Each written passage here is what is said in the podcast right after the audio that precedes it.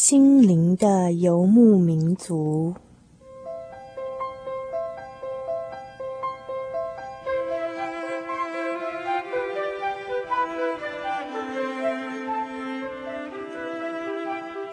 在这个谁都不管谁的后现代社会里，每一个人的心灵都是游牧民族。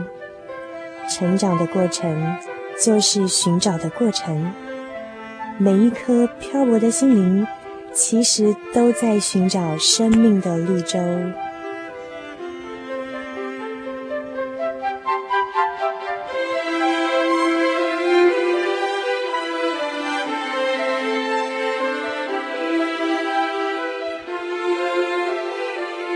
本节目由财团法人真耶稣教会制作，欢迎收听。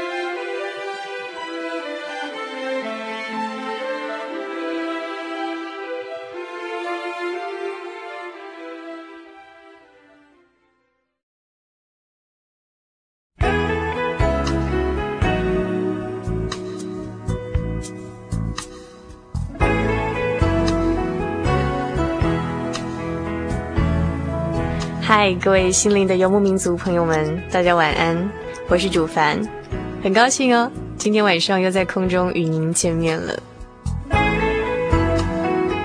那么今天在我们的节目当中要与大家分享的是一个故事，那这篇故事呢，在我好像在我学生时代第一次阅读的时候就觉得很棒，那我今天终于有机会要把这个故事跟大家分享。但是呢，要在听了一段音乐以及街头采访之后，再正式进入我们今天的主题。所以，我希望等一下我们在欣赏音乐以及听这段街头采访的同时呢，希望大家思考三个问题，是我等一下要分享的这篇故事里面所探讨的问题。第一个问题是，人的心里头有什么东西？第二个问题是，人不能知道些什么？第三个呢，是人究竟是靠着什么而活的？OK，听起来好像有点严肃哈，一点一点哲学的思考。可是呢，我希望，嗯，这个故事真的很棒，所以说我希望大家真的不要转台哦，继续锁定我们这个频道哈。那么接下来要跟大家分享的这首音乐是由儿童所带来的《My Redeemer Lives》，我的救赎者活着。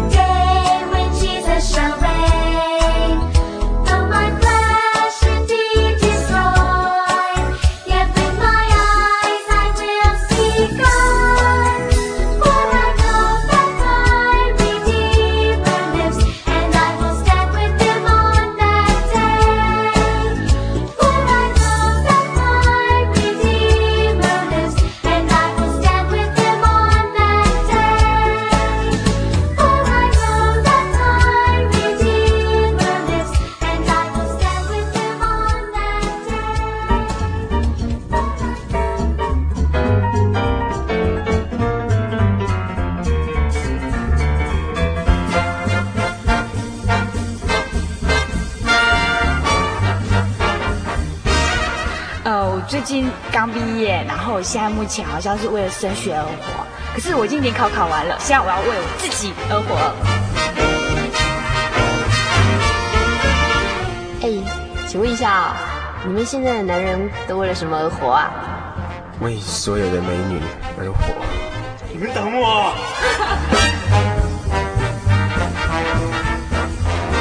为了，因为我很喜欢唱歌啊，那唱歌可以让我得到快乐啊，嗯，这样就是一个活下去的理由。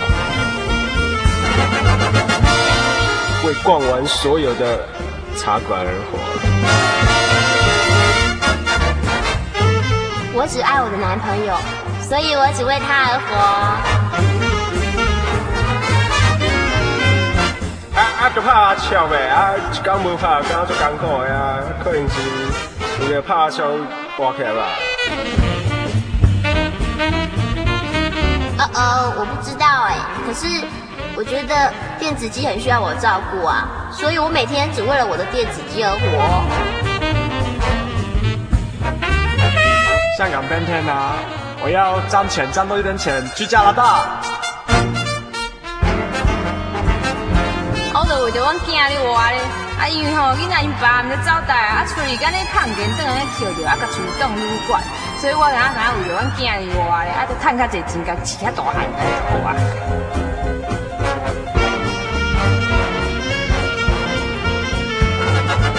我是一个基督徒，我为主而活。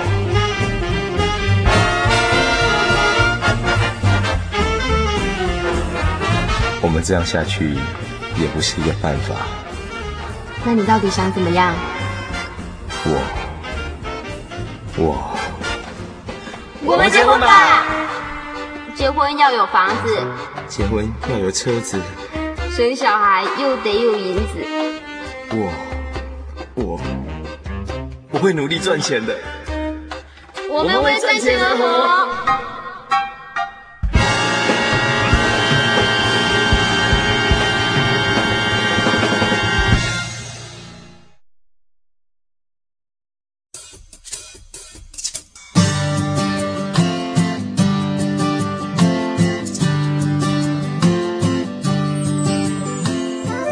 嗨，各位听众朋友们，我是主凡。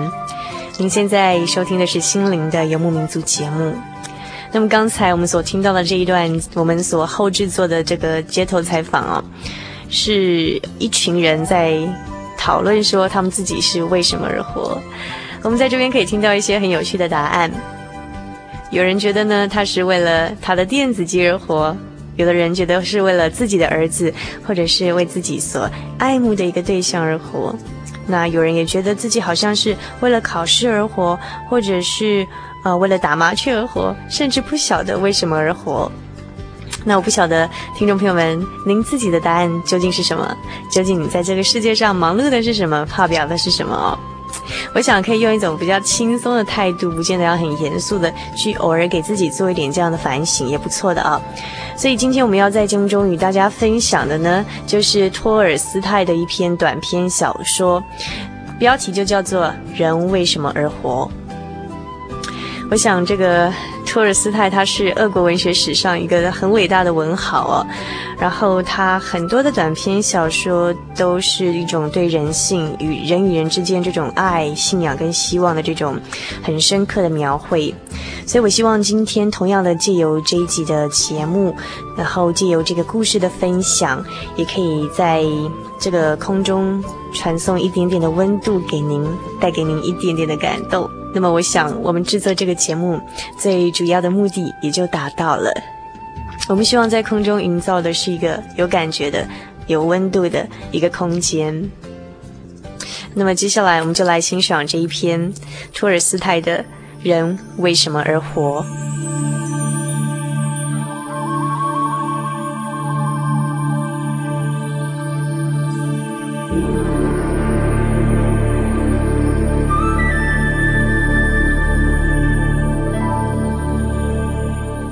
从前有一个鞋匠，名字叫做谢冕。他跟他的妻儿们住在一间向农民租来的房子里头。跟大多数的人一样，他们家非常的穷苦，只能靠着做鞋子养活一家的人。今年的冬天快到了，这个鞋匠和他的妻子。凑了凑钱，想去买一件新的皮袄，因为他们想要一件新的皮袄，已经想了好久好久了。入秋以前，鞋匠凑了一点钱，在这一天的早晨，准备到村里头去买羊皮，好做新的皮袄。走着走着，在经过一间小教堂的时候，突然看见这个教堂边上有个发白的东西。这个时候的天色已经黑了，鞋匠怎么样也看不清楚那个究竟是什么。他心里头想：是石头吗？这儿又没有石头。是牲口吗？又不太像牲口。脑袋像人，不过白了点。如果是人，干嘛待在这儿呢？鞋匠走近一点去看，现在可看得清清楚楚了。怪事儿，真是个人，而且不知是死是活。光着身体靠在小教堂的墙上，鞋匠谢冕开始害怕了起来，心里头想着：准是有人把他给杀了，扒了衣服扔在这儿，我再靠近他就脱不了干系了。于是呢，就快步的赶快离开。但是才刚走到教堂后面，这个鞋匠谢冕的良心却觉得受到谴责，他站住了，心里头对着自己说。谢冕，你怎么可以这样子呢？别人遭了难，快死了，你却这么胆小，想走开，这样可不行呢。于是谢冕转身朝那个人走过去了。谢冕走近那个人，仔细一看，才发现他年轻力壮，身上看不到伤痕，看起来只是一副冻僵了以及吓坏的样子。当谢冕走到他的面前，那个人好像清醒了过来，转过脸，睁开眼睛看了谢冕一眼。这一眼就使谢冕喜欢上他了。谢冕把他的皮靴扔在地上，而且解开腰带，脱下他的呢袍，替这个人穿上外套，而且系好腰带，又把自己的皮靴替他穿上。等到鞋匠谢冕把这个陌生人穿戴好了以后，说。嗯，行了，老弟，你活动活动，暖暖身子。你走得动吗？那人站了起来，讨人喜欢的看着谢冕，却一句话也说不出来。你干嘛不说话？总不能在这儿过冬吧？得到有人家的地方去。哎，这是我的棍子，走不动就撑着点，打起精神来吧。那个人迈步走了起来，走得很轻松，一点儿也不落后。于是谢冕又接着问他了：“你是哪儿人？”“我不是本地人。”“本地人我都认识。那么你是从哪儿来到这小教堂边上的？”“我不能说。”“是有人欺负你吧？”“没人欺负我，是神惩罚我。”“那当然，神主宰一切，你总得找个地方待下来啊。你去哪儿好呢？”“哪儿都一样的。”这个谢冕吃了一惊，这个人看起来不像个坏人，而且讲起话来轻声细语，就是不肯说出自己是从哪里来的。谢冕心里头想着，天下真是无奇不有啊。于是对那个人说：“好吧，就到我家去，哪怕是暖暖身子也好。”就在这个时候，谢冕的妻子在家里头正在发愁。因为家里头只剩下一块面包了。台阶上响起了脚步声，有人进来了。廖娜抬头一看，是谢冕带着一个陌生人。问明了究竟之后，气得半死，大声的骂道：“把我的棉袄还给我！你这个马脸的公狗，天杀的！羊皮没有买回来，还带了一个陌生人回来。”我们这儿没饭吃了，你总不能养活所有光身体的酒鬼吧？这个廖娜既想发一顿脾气，可是又想了解这个陌生人到底是什么人。不管怎么样，还是很生气自己的先生把一个陌生人带回来。就在这个时候，谢冕说：“廖娜，难道你的心里就没有神吗？”廖娜听了这句话，再看看那个陌生人，她的气忽然消了。于是他进去，把晚饭端出来，又把剩下的唯一的那块面包分给两个人吃。廖娜开始可怜这个陌生人，而且有点喜欢他了。这个陌生人也忽然高兴了起来，不再皱着眉头，抬起眼来看着廖娜，对他笑了一笑。廖娜开始问陌生人：“究竟是谁抢劫了你呢？是神惩罚我。你就这样子光着身体躺着吗？我光着身体躺着，冻坏了。你的先生谢冕看见我，可怜我，把袍子脱下来给我穿，把我带到他的家里来。在这里，你给我吃，给我喝，愿神保佑你们。从这天开始，这个陌生人就在谢冕的家里住了下来了。于是谢冕开始教他怎么样做鞋，怎么样上蜡，怎么样穿棕线，怎么样把靴子做好。这个自称叫做米哈伊尔的陌生人都马上学会了。米哈伊尔自来到谢冕这里之后，不停的干活，吃的少，休息的时候也总是一声不响地看着天。他不上街，不多话，不说笑话，也不笑。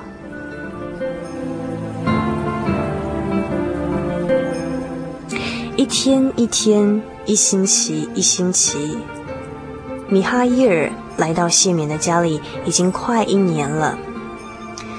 这些日子里，谢冕的这个故宫名声传开了，因为没有人做的靴子比他做的靴子来的漂亮结实，附近的人家都来找谢冕做靴子，于是呢，谢冕的收入也越来越多了。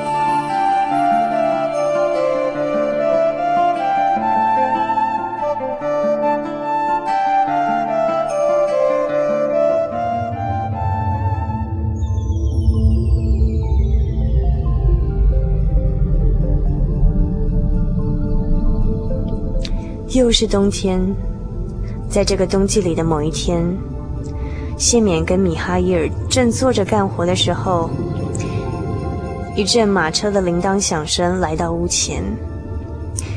一个马车停在屋前，然后从车厢里面下来了一个穿着皮大衣的老爷。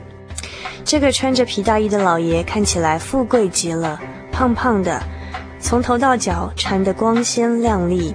而且红润润的脸油光油亮，脖子粗得像公牛一样，整个身子看起来就像铁打的。于是谢冕一家人都惊讶地看着这个老爷，因为他们从来没有看过这么富贵的人。就在这个时候，这个老爷便叫仆人把一块皮革拿出来给谢冕看，问谢冕说：“你看到这个货色了吗？”“看见了，大爷。”你知道这是什么货吗？好货，那当然好了。你能够用这块皮给我缝双靴子吗？行啊，大人。什么行啊？你要明白哟。你这双靴子如果没有给我做好，我可是要你去坐牢的。这个时候谢冕倒害怕了，不知道到底要不要接下这个生意，于是看了米哈伊尔一眼。米哈伊尔点点头说：“接活吧。”谢冕回过头来看看米哈伊尔，发现他的眼睛并不在看老爷，而是盯着老爷背后的屋角，好像在仔细打量着什么人一样。而且他看着窗外，忽然露出了微笑。于是谢冕跟廖娜就把这上好的皮革交给米哈伊尔来做一双给这个老爷用的靴子。怎知道这个米哈伊尔竟然把这个靴子做成了拖鞋。于是谢冕惊叫了一声，说：“你这是干什么啊，亲爱的？你可要了我的命啊！老爷定做的是靴子，你缝的是什么？竟然缝成拖鞋！”这话才刚讲完的时候，门铃又响了，有个人来敲门。谢冕往窗外一看，这个骑马的人正是这个老爷的仆人。这个仆人急忙的对谢冕他们说。哎呀，这个我们老爷本来是要定做靴子的，可是现在不需要了，因为我们的老爷昨天过世了。你只要把它做成一双拖鞋就好了。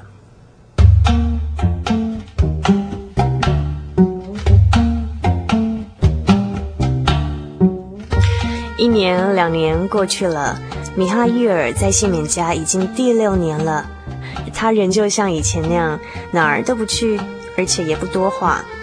这么多年以来，他只笑过两次。第一次是在他来到谢冕家的第一天晚上，当谢冕的妻子廖娜给他端上晚餐的时候；第二次是他看到那位老爷的时候。至于谢冕呢，他这些年来对自己的故宫满意极了，也不再多问他的来历，只怕他走掉。又有一天，谢冕从窗外远远看到有个女人带着两个小小的姑娘往这儿走过来，而令谢冕感到惊讶的是，米哈伊尔就在这个时候放下手上所做的活儿，转过脸朝窗外街上张望，看着这个女人以及那两个小姑娘。那个女人上了台阶，走进穿堂，摸到房门口，然后把门推开，让两个小姑娘走在前头。这个时候呢，谢冕才发现其中那个小姑娘居然是瘸腿的。好啊，老板，请坐。什么事吗？女人坐下来说：“我想给两个小丫头做两双春天穿的皮鞋。”行啊。我们的米哈伊尔是个能手，这么小的皮鞋铁定是能做的。谢冕回头看看米哈伊尔，发现他扔下手上的活，坐在那儿目不转睛地看着两个小姑娘，好像他从前就认识这两个小姑娘一样。谢冕心里头感到奇怪，然后他就开始跟那个女人谈生意了，讲好价钱，准备量尺寸了。女人把那个瘸腿的小姑娘抱到膝头上说。这个孩子得量两个尺寸，有毛病的脚做一只鞋，没毛病的那只脚缝成三只鞋。他们俩的脚一模一样大，他们俩是双胞胎呢。谢冕量好尺寸以后，指着这个瘸腿的小姑娘说：“她怎么会变成这样子啊？多么漂亮的小姑娘，生下来就瘸腿了吗？不是给他们的娘压坏的。”这个时候，廖娜走了进来，随口问说。难道你不是他们的娘吗？老板娘，我不是他们俩的亲娘，也不是亲戚，他们俩是别人生的，是我的养女，不是亲生的。你却真疼他们呢？怎能不疼呢？他们俩都是吃我奶水长大的。我本来有个男孩，给神带走了，我对那个男孩还不如对他们两个这么疼呢。那么他们俩是谁家的孩子呢？于是，这个女人就开始讲起来了。那是五六年前的事了。她说：“这两个女孩在一个星期之中就突然成了孤儿。父亲死了三天以后，他们的母亲生下他们，不到一天，母亲也死了，而且死的时候不小心压到其中的一个小女孩，就把她的一条腿给压坏了呢。”第二天早晨，我过去看的时候，发现那个可怜的女人已经死了。于是呢，我就把这两个没爹没娘的小孩给带回家领养的。谁叫我生头胎的那个男孩才八个星期就死掉了呢？后来渐渐的，神让我把这两个小孩养大了。此后，神再也没有赐给我孩子，可是我的收入变多了。现在我们在一个商人的磨坊家里干活，工钱挺多的，日子过得挺好的，就是没办法再生小孩。如果没有这两个小姑娘陪我，我一个人的日子过得可真无聊呢。我怎能不喜欢她呢？于是廖娜听了，叹了一口气，说：“是啊，俗话讲的一点儿都不错，没有爹娘能活，没有神可不能活呢。”于是他们又聊了一会天。当这个女人跟两个小姑娘起身走的时候，谢冕突然发现米哈伊尔正坐在那里，望着天在微笑。于是谢冕走到他的面前问说：“你怎么啦，米哈伊尔？”这个时候，米哈伊尔从板凳上站起来，说：“请你们原谅我，神已经宽恕了我，所以也请你们原谅我。”就在这个时候，米哈伊尔一五一十的把以前的故事说出来了。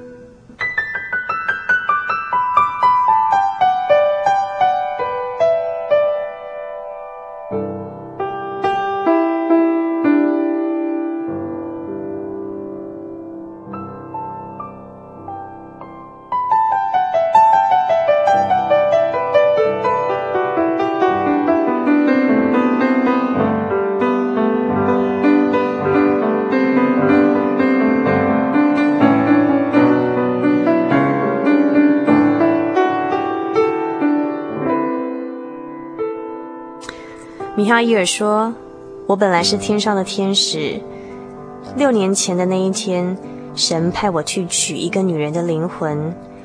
我飞到地上，看到一个女人躺在床上，她病了，刚生下一对双胞胎，是两个很可爱的女孩子，就是你刚才看到的那两个小姑娘。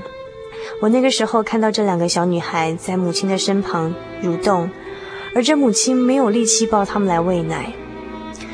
这个女人一看到我就知道我是神派来取她的灵魂，她哭了，她说：“天使啊，我的先生刚死，我没有姐妹，没有姑妈，没有亲戚朋友，没有人可以帮我把孩子带大，求你不要把我的灵魂取走，让我把我两个孩子抚养成人吧。”孩子不能没爹没娘的生活呢。我那个时候心软，就听从了他的话，把一个女孩放到他胸前，另一个让他搂着，然后我就飞回天上了。我因为没有完成神交代我的这个任务，所以神惩罚我来到这个世上，并且要我明白三个道理。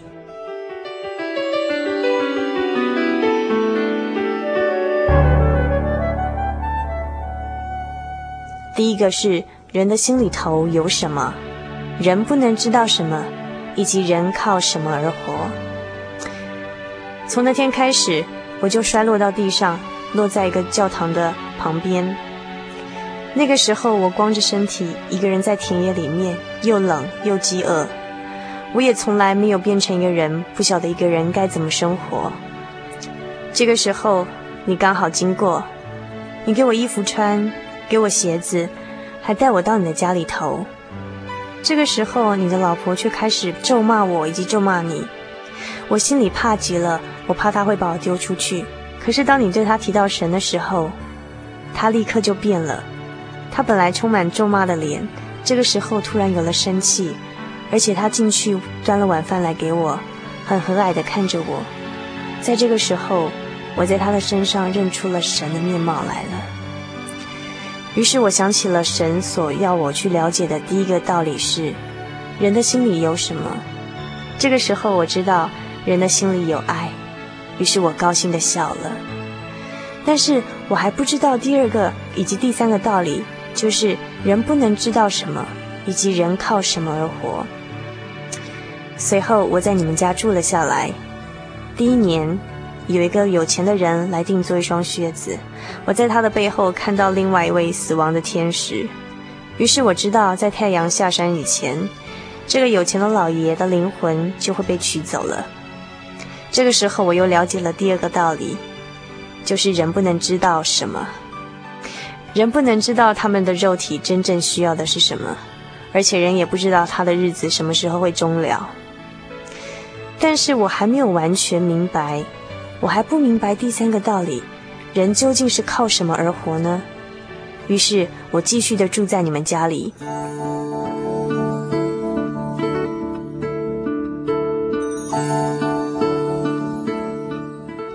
到了第六年，也就是刚才来的那个女人以及她所带来的那两个小姑娘，我认出这两个小姑娘，于是我知道她们是怎么样活下来的。我当初可怜他的母亲，可怜两个小姑娘，可能因为没爹没娘的，就没办法活下去了。结果呢，我没有想到，居然是别的女人把他们抚养大了。你看啊，没爹没娘的小孩，居然也可以长得这么大了。可见，人不是靠着父母而活。所以我明白，神已经宽恕了我。于是我第三次笑了，而且我快要离开你们了。就在这个时候，这个天使的身体露出来，全身光芒四射。他开始用一种更洪亮的声音说话，仿佛不是一个人的声音，而是来自一个天上的声音。这个天使又继续说道：“我知道了，人活着不是靠着对自己的关心，而是靠爱。那位母亲不能知道她的孩子需要什么才能活下去，她以为孩子就是要靠着母亲照顾才能活下去的。”那个有钱的老爷也不晓得他自己到底需要的是什么，没有一个人能够知道，天黑以前他自己所需要的是一双活人穿的皮靴，还是一双死人用的拖鞋。当我变成一个平凡的人的时候，我不是靠着自己的关心活下来的，而是靠着爱，靠着那个过路的人，你以及你的妻子，因为你们心中有爱，你们怜悯我，爱我，你们收留了我，让我能够活下来。而那两个孤女呢？她们能够活下来，也是靠着另外一个女人心中的爱。另外一个女人怜悯她们，可怜她们无父无母，爱她们。所以，所有的人活着都不是靠着他们自己关心自己，而是靠着人们心中的爱。以前我就知道人的生命是神所赐予的，可是现在我明白更多了。神为了不愿意让人们个人只顾个人过日子。所以他不让人们知道人们自己真正最需要的是什么。现在我完全明白了，人们以为自己只是靠着对自己的关心而活，其实他们完全是靠着爱而活的。谁生活在爱里头，谁就住在神里头，神也就住在他的里头，因为神就是爱。在这个时候，天使唱起了颂赞的歌声，他的歌声震动了整个房子。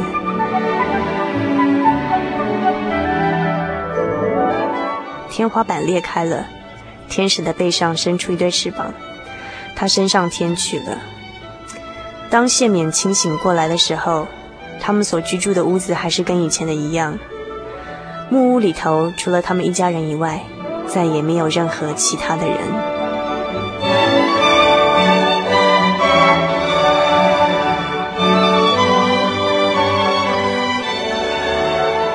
嗨，各位亲爱的朋友们。你喜欢主凡今天在节目中跟您分享的这一段故事吗？如果说你对我们今天的节目很有兴趣，你希望能够保存下来的话，当然我们也可以免费的赠送给您今天的节目卡带。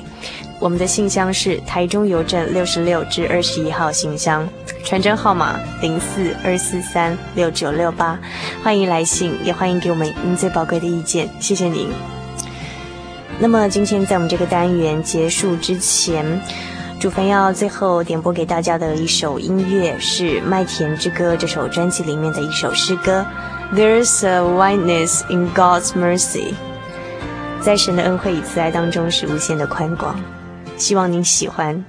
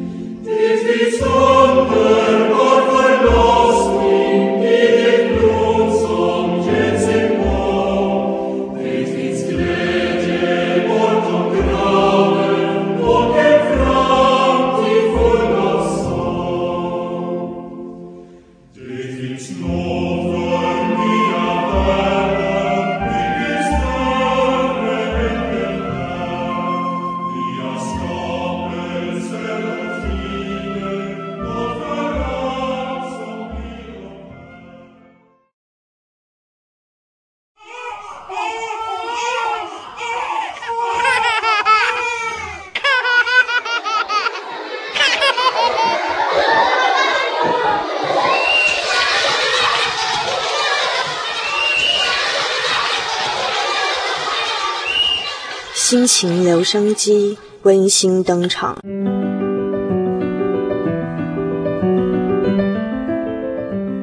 那个下雨的午后，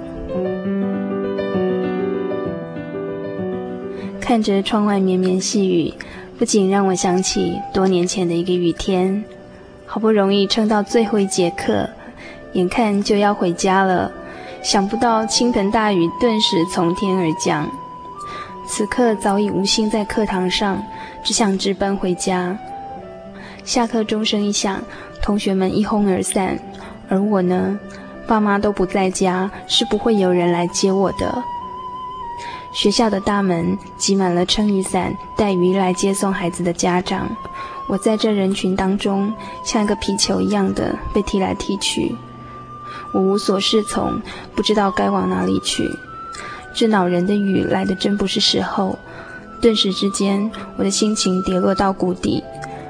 别人的爸妈都来接走自己的孩子，只有我好无助哦。眼看着人群就要散去了，就在那一刻，我听到一个熟悉的声音呼唤着我的名字。转眼一看，啊，是妈妈！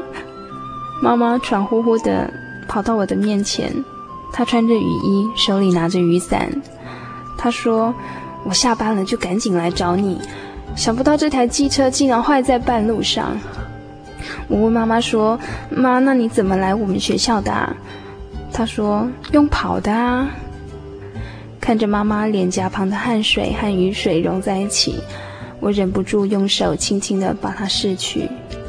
妈妈拉着我的小手，就这样，我们踏出了校门。他从不轻易地表露自己的感情，有什么苦水总往肚子里吞。他总是细细地为我编织一切，从不埋怨。妈，我该如何向你诉尽我无限的谢意？我永远也忘不了你脸颊两旁的汗水，暖暖地流入我的心房。不管我身在何处，我的心永远挂念着你。那个下雨的午后，听友丫丫，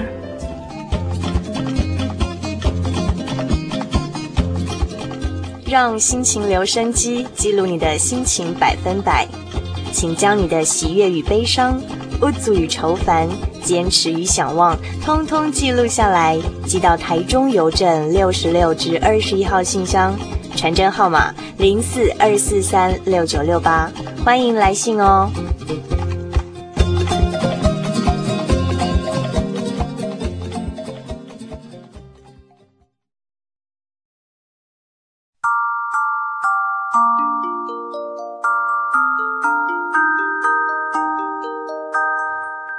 欢迎进入心灵音乐盒的世界。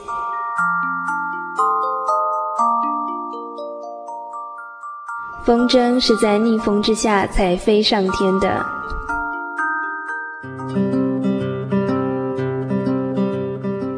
风筝是在逆风之下才飞上天的。你发现了吗？风吹得越大，风筝就飞得越稳越高。所以，我们不用过于害怕挫折。其实，生活中的小挫折是增加自信的一个方法哦。以上心灵音乐盒由财团法人真耶稣教会提供。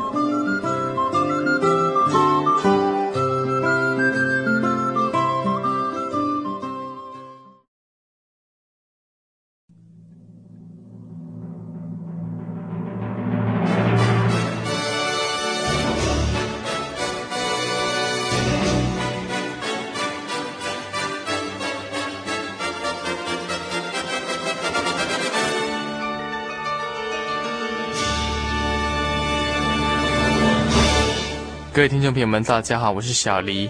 您现在所收听的节目是《心灵的游牧民族》，我们进行的单元是“生命停看听”。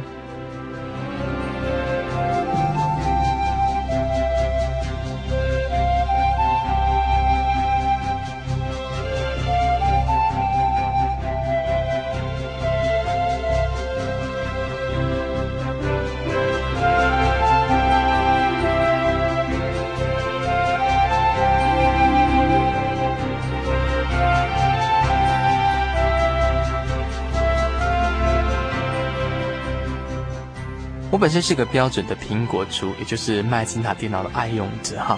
那可是现今的时代，Windows 95跟 Windows NT 啊的 Windows 家族已经成为一个个人电脑的平台主流派。但是呢，这苹果电脑的人性化、稳定性啊，以及它带有一些轻松俏皮的这样幽默感啊，让我忍不住在呃在 Mac w o r d 就是这个麦金塔大展的时候，分期付款的来咬一口苹果哈。然后放弃这种开 Windows 的那种透透气的机会。个人选择是这样，但是商场上的现实却不是如此啊！现在商场上的现实是以量取胜，谁量大谁做老大哈。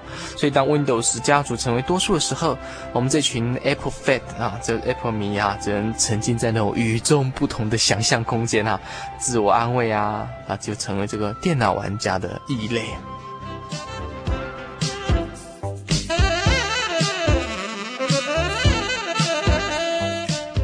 现今的世界是民主时代的草为主流哈。那民主时代的本身的精神就是少数服从多数。那一个议案分歧啊，大家拼命讨论啊，这主席就必须将这个众多的意见简化成几项方案，然后付诸表决。那一切就是少数服从多数，一切的决定决定在量。那更吊诡就是说，现代人啊，常常已经掉入到这样子的所谓的漩涡里面。怎么说呢？啊，政客啊，他再也不用太重视自己有没有什么才能，他只要重视选票，选票决定一切。那学生也是一样啊，我学生不用太重视自己的本身做人啊、做事这些都不用太重视。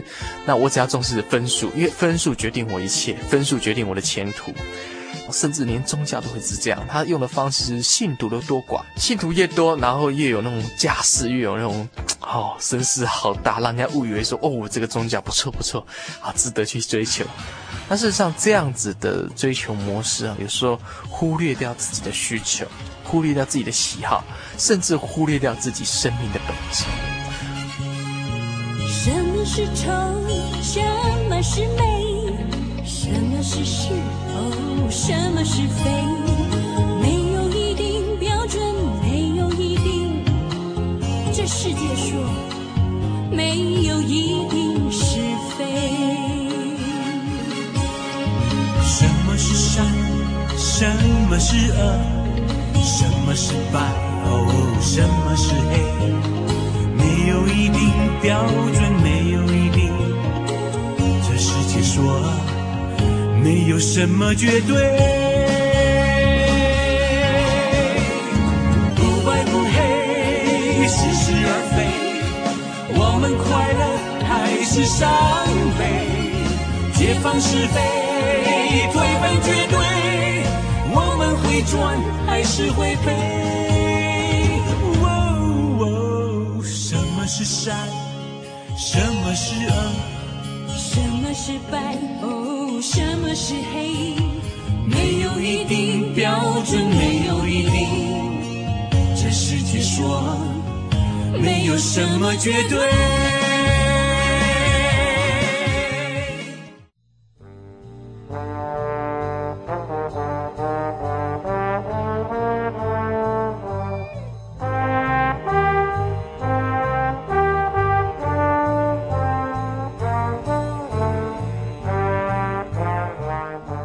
德国的传播学者诺尔纽曼，他本身在一九七三年提出一个叫“沉默螺旋理论”。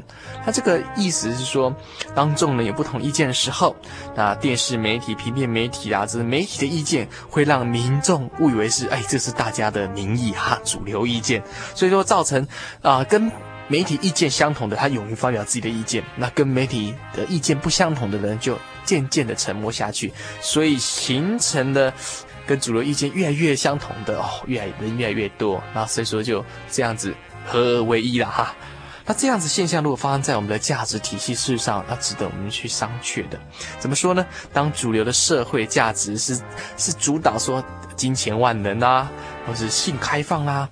物竞天择的观念之后呢，这些传统优良的美德，这些与生命本质相符的这些传统美德，跟现在所主流社会所倡导的不一样的时候，那这群是不是渐渐成为沉默的一群呢？被这个整个社会的漩涡给冲掉了。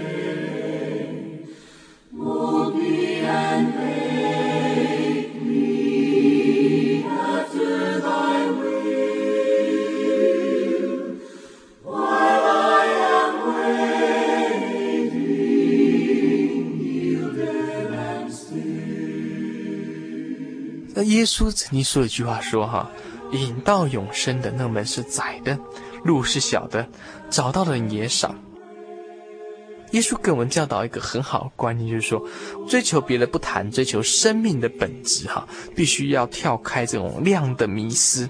什么意思呢？就是说，信仰的路不是靠量的表决，哈，信仰的路也不是靠信徒的多寡，而是必须要靠质的去行思。